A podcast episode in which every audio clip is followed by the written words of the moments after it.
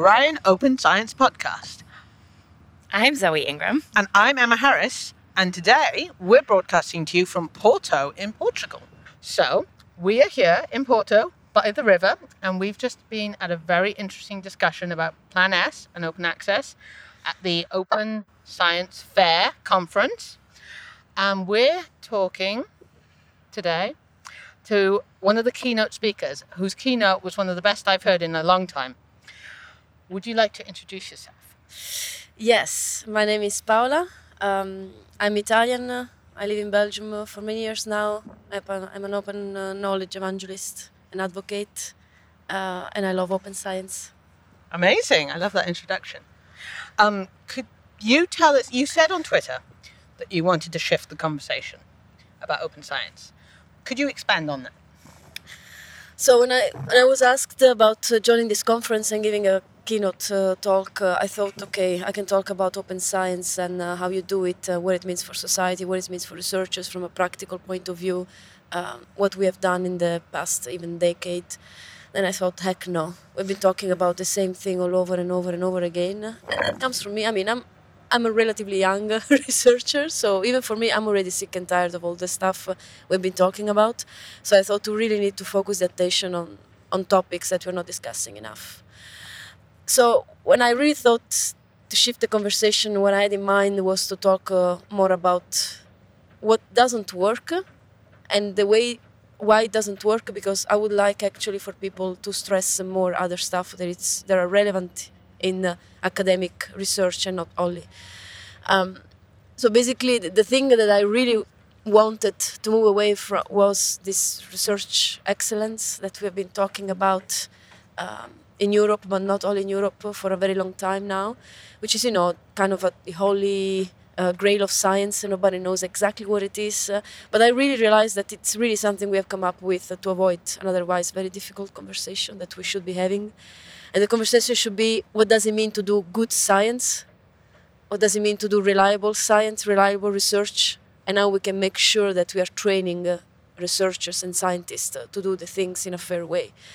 Also, shifting the conversation uh, from um, open science to inclusive science. Um, this is something that I believe, uh, unfortunately, came back again now at this last uh, panel discussion around the Plan S and open access the moment we keep talking about uh, APCs and transformative agreements and money, bottom line, really just money, we're not being inclusive enough. And that to me is really not the spirit of open science.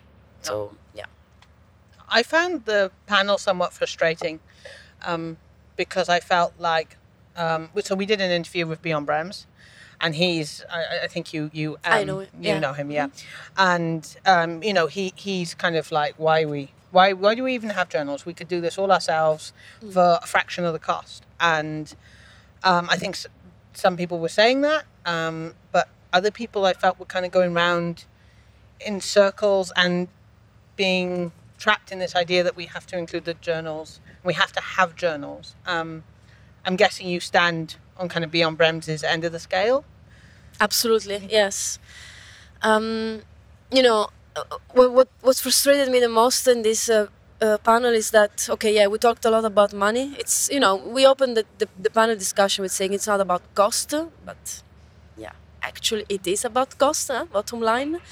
Um, but also nothing like open repositories and preprint servers were mentioned. This and, and, innovative publishing models that we have up and running, and cool projects from young uh, researchers that want to invest into this type of uh, innovative way of communicating and disseminating uh, scientific outputs. None of this was mentioned. So once again, uh, we are, you know, not hearing uh, the voices that are already out there, and we are focusing on uh, names and organizations that have to exist uh, because of the European context, because also of the political agenda of the European Commission.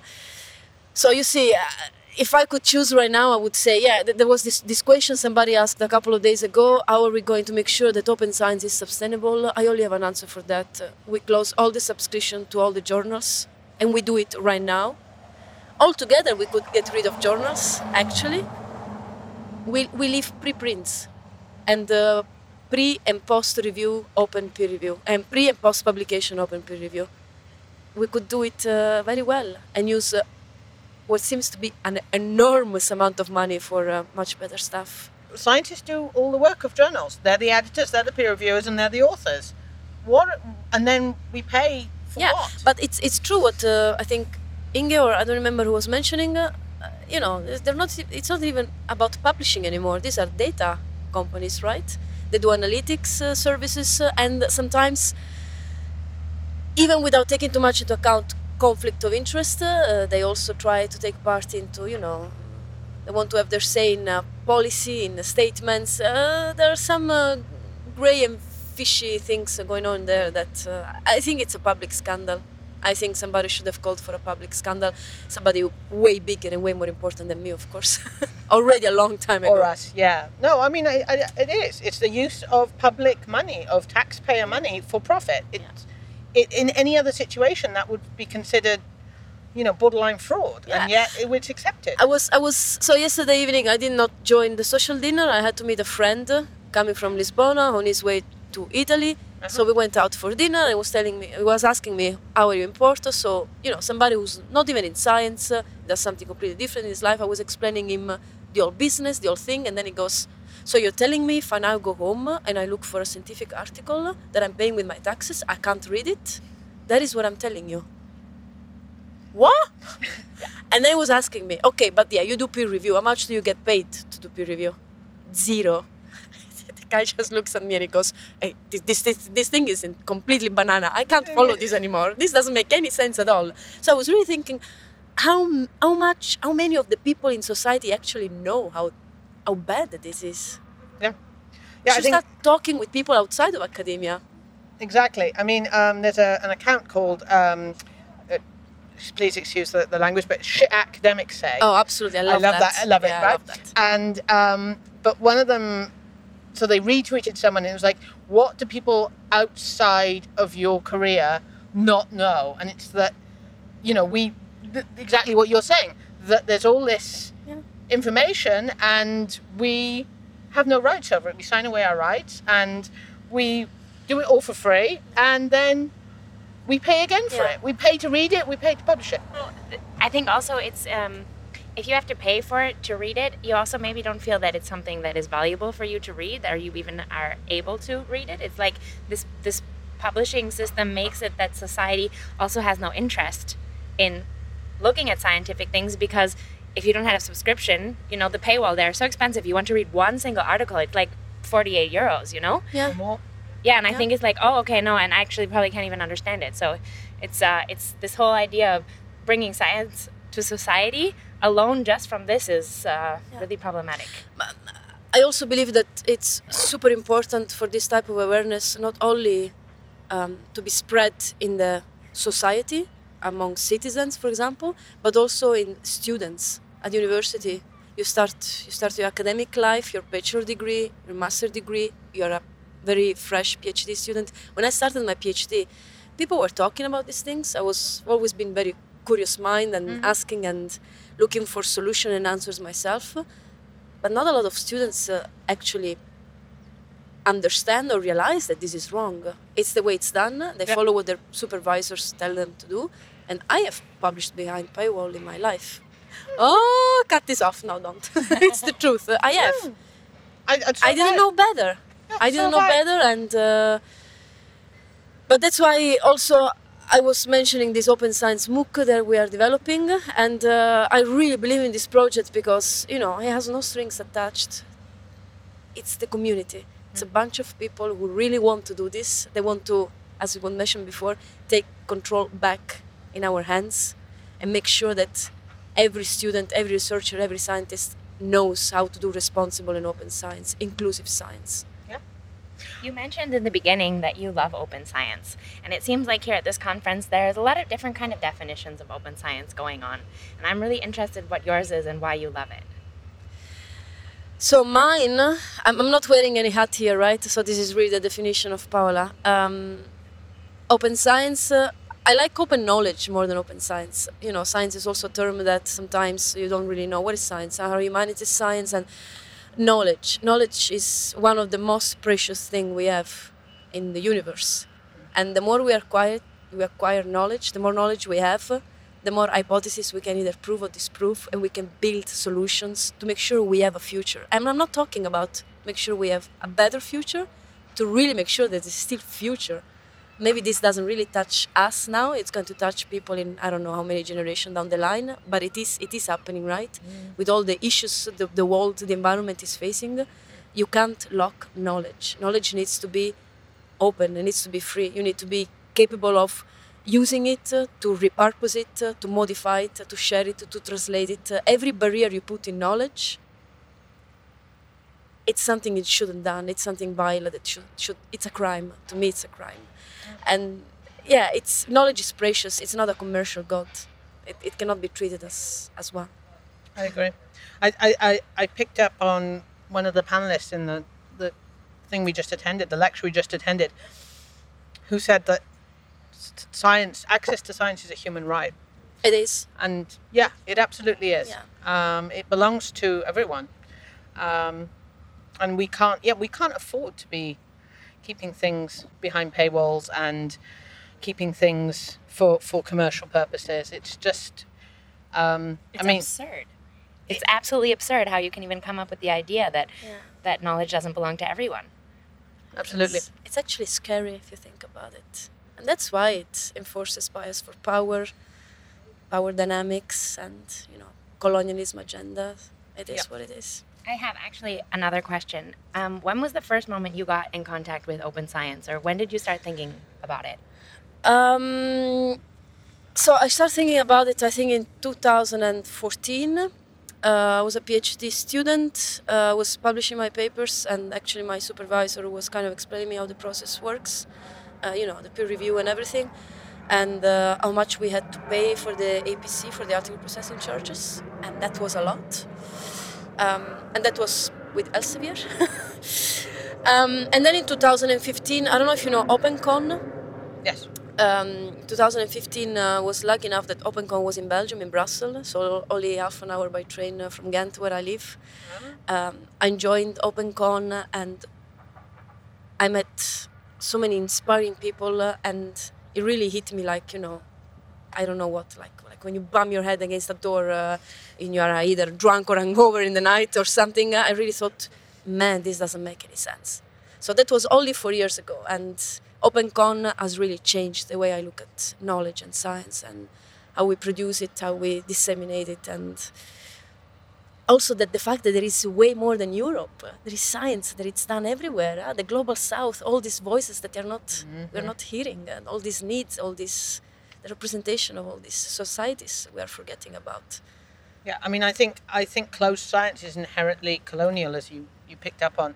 Um, I mean, for one thing, it excludes um, institutions in countries who can't afford, uh, you know, subscriptions they can't access the research being done in the in Western Europe or in America or in the, the, the, the richer countries.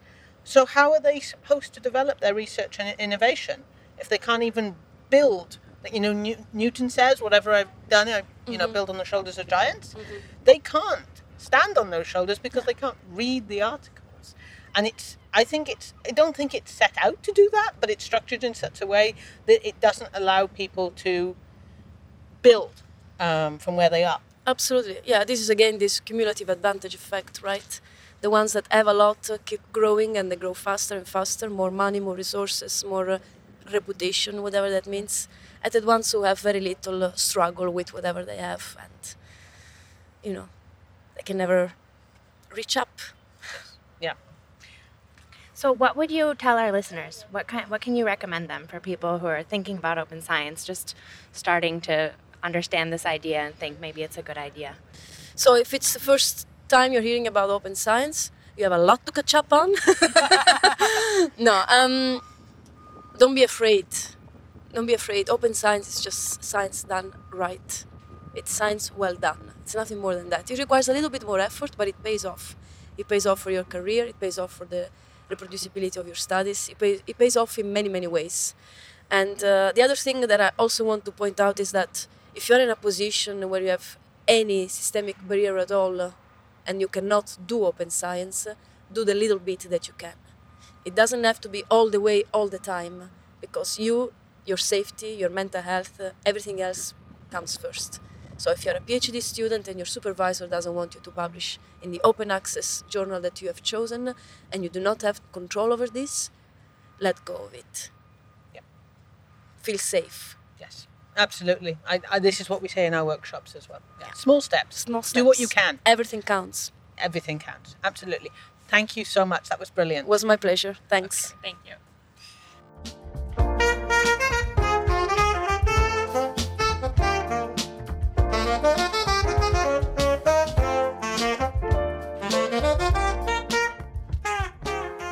That was a pretty amazing conversation. It was. I really enjoyed talking to her, and it's great to see such enthusiasm and forceful character di- um, directed towards open science. Emma, have you ever had that feeling that you understand something and that you get it and you feel something about it, but then you talk to someone else and then all of a sudden, like, it just seems so much worse than you thought it was before? Yes, I do know know what you mean. I mean, for me, what kept circling around in my head uh, was the absurdity. That's that's exactly the word I have. It's like it's absurd.